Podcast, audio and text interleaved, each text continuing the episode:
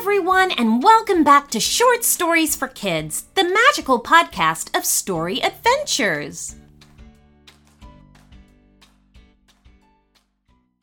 And now let's thank our newest premium members. First of all, we have Veralina, who is seven years old from Florida. Casey Weathers from Atlanta, Georgia, Tyler and his older brother Daniel from Washington, D.C., and Celia Martin from Toronto, Canada. Hey everyone! Hi, Lucy. My daughter, Mira, would like to include herself and her stuffed animal named Bear. She would also like to include her older sister, Olivia, and Olivia's stuffed animal, Buns. She mentioned she would like to include a sloth and for them to be searching for an ancient emerald in a temple.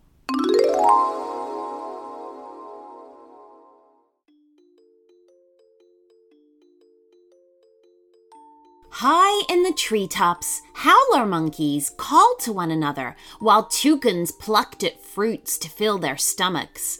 Lower down in the branches, bright green snakes waited to strike at animals that strayed too close. All of this went unseen by the four figures walking across the rainforest floor, their boots crunching across the dry leaves and twigs. Are we nearly there yet? Asked a stuffed animal called Bear. My little legs can't take much more of this. Mm, not far now, I think, replied Mira. According to the treasure map, there should be a temple just up ahead. But there's nothing but trees and rocks and bushes and vines, moaned a second stuffed animal called Buns. I think the map must be wrong. Hmm, don't be too sure of that, warned Mira's sister Olivia. I don't think those rocks and vines are what they seem.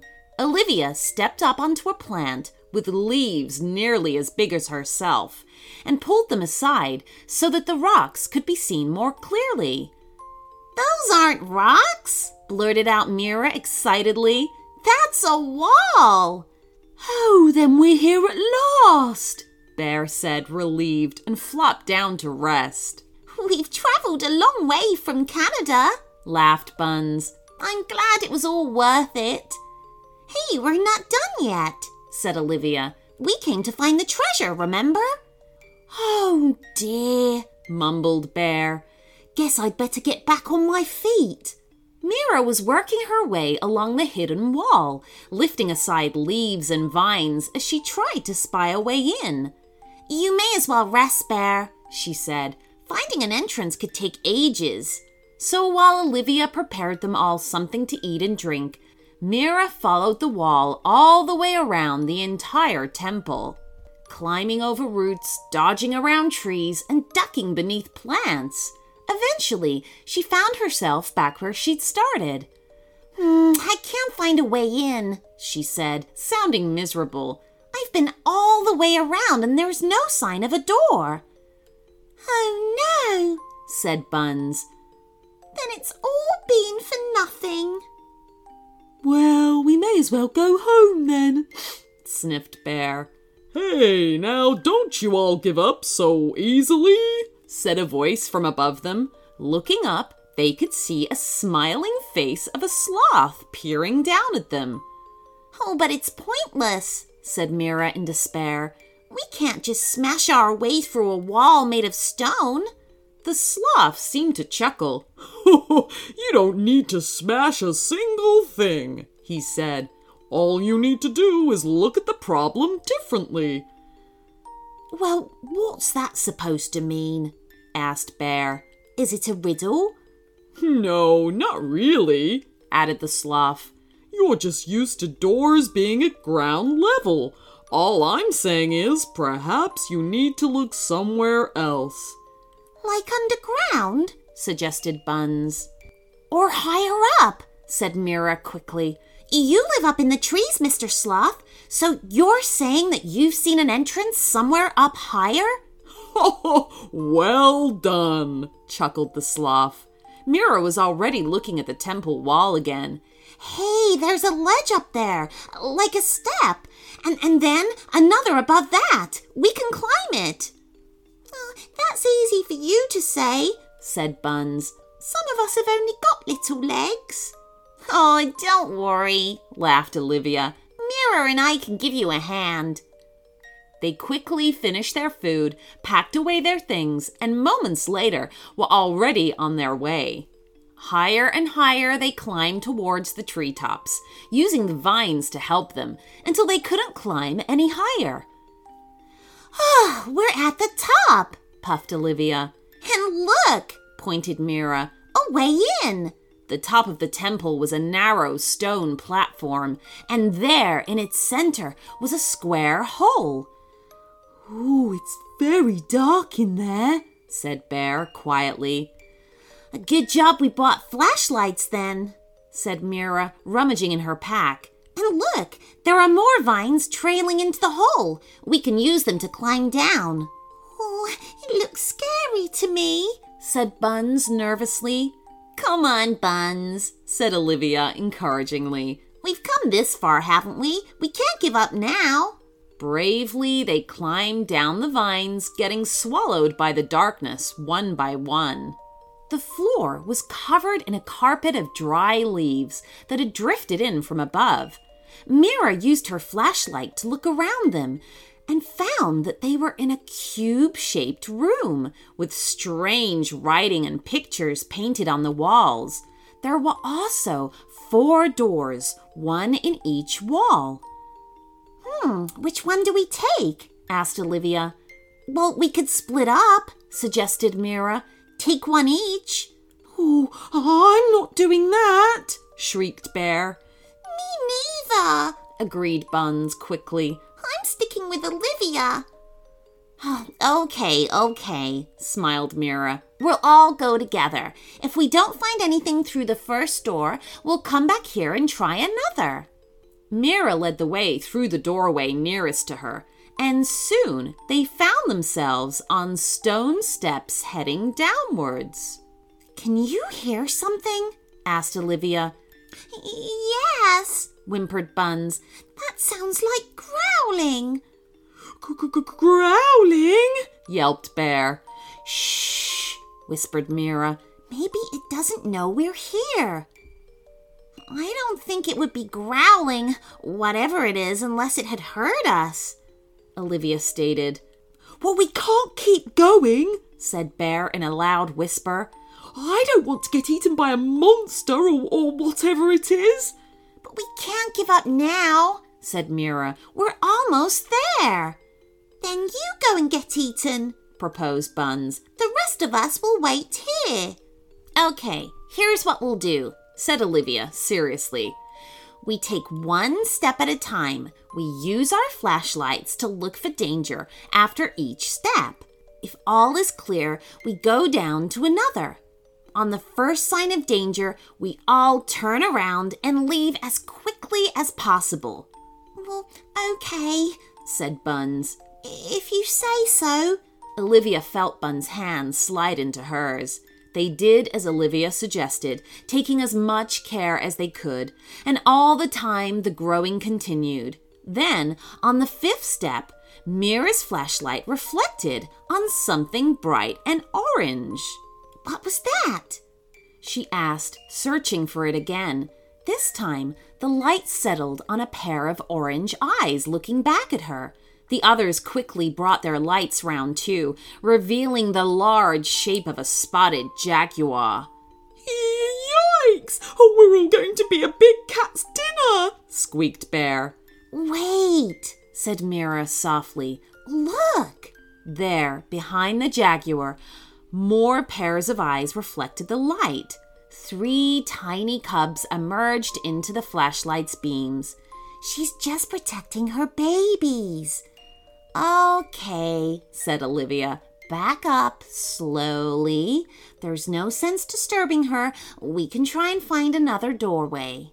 Fortunately, the jaguar was content to just watch them go, and in no time they were back where they'd started. This one next, said Mira, and led everyone through the opposite doorway. Again, there were steps, and so taking it easy, they slowly climbed down. No jaguars down this one, whispered Buns. as the steps leveled out to a flat corridor. This led them into a large, dark room, covered in more of the painted pictures and writing. But other than that, it was empty. Hmm, nothing here, said Bear. Come on, back up the stairs. Hold on a moment, said Mira. Look at the paintings on the wall. All the people in them are upside down. And look here, said Olivia excitedly. There is a picture of an emerald. Oh, but why is it all upside down? asked Buns. For a moment, this puzzle had them all scratching their heads. From where they were standing, it just didn't make much sense. Until, that is, Mira had an idea. Hey, do you remember what the sloth said? What? Look at the problem differently? answered Olivia. Exactly, said Mira. Here, catch my legs. To Olivia's surprise, Mira did a handstand and, with Olivia supporting her, stared at the wall upside down, which of course made the paintings on the wall look the right way up. How? said Buns. You just kicked me on the nose. Oh, sorry, said Bear, who was trying to copy what Mira was doing. It's like a comic strip, Mira said with delight. The pictures are telling a story. What kind of story? Olivia asked. Hmm, I think it shows where they're hiding the emerald, said Mira. Um, I'm not sure, but I think they've hidden it in the ceiling. The ceiling? blurted Buns. How on earth are we going to get all the way up there? Well, I could stand on your shoulders, suggested the upside down bear. No, wait, said Mira. This is all the other way up. It's not the ceiling, it's the floor. Olivia released Mira's legs and she got back to her feet. Spread out. Look for a trapdoor or something. Ooh, there's a hole, shouted Buns. But, but it's not very big, added Bear. I think Buns and I could squeeze down it, uh, but you two girls will never fit. Well, do you fancy taking a peek? asked Olivia. Buns nodded.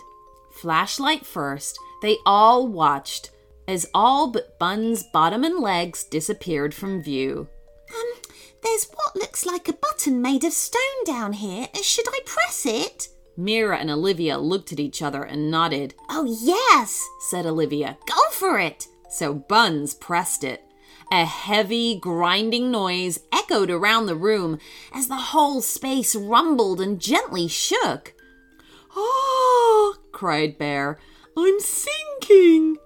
The piece of floor he was stood on was dropping slowly downwards. Here, said Mira, dropping to her knees and holding out her hand. Bear grabbed it and was lifted free. The piece of floor continued to drop downwards for a moment and then shuddered to a stop. Everything went quiet. This is it then, said Mira. Shall I go first? Be our guest, said Olivia with a smile. Mira swung her legs over the edge and dropped down onto the section of sunken floor.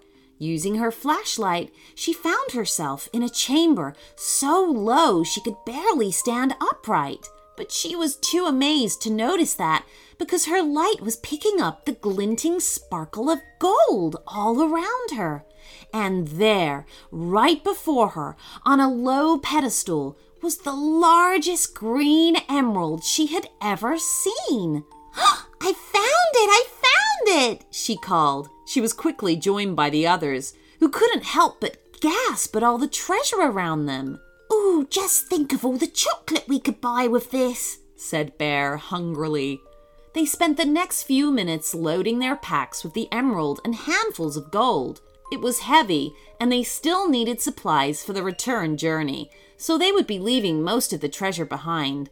But what they could carry would make them very rich indeed. Getting out of the temple was tricky, but taking care, they were able to take turns climbing up and lifting their packs separately. And once halfway down the outside of the structure, they bumped into a familiar, friendly face. So, how did you get on? asked the sloth with a grin. Oh, we did it! beamed Mira. We remembered what you said. You were a really great help. Ho ho, smiled the sloth. Us sloths are never in a hurry, so we have the time to look at things differently. There's often another way of looking at a problem, if you can take the time to think about it. Mira adjusted her pack and returned the sloth's smile. I'll always try to remember that, said Mira, and waved goodbye. It was a long way back to Canada, but wow, would they have one amazing story to tell when they got home. The end.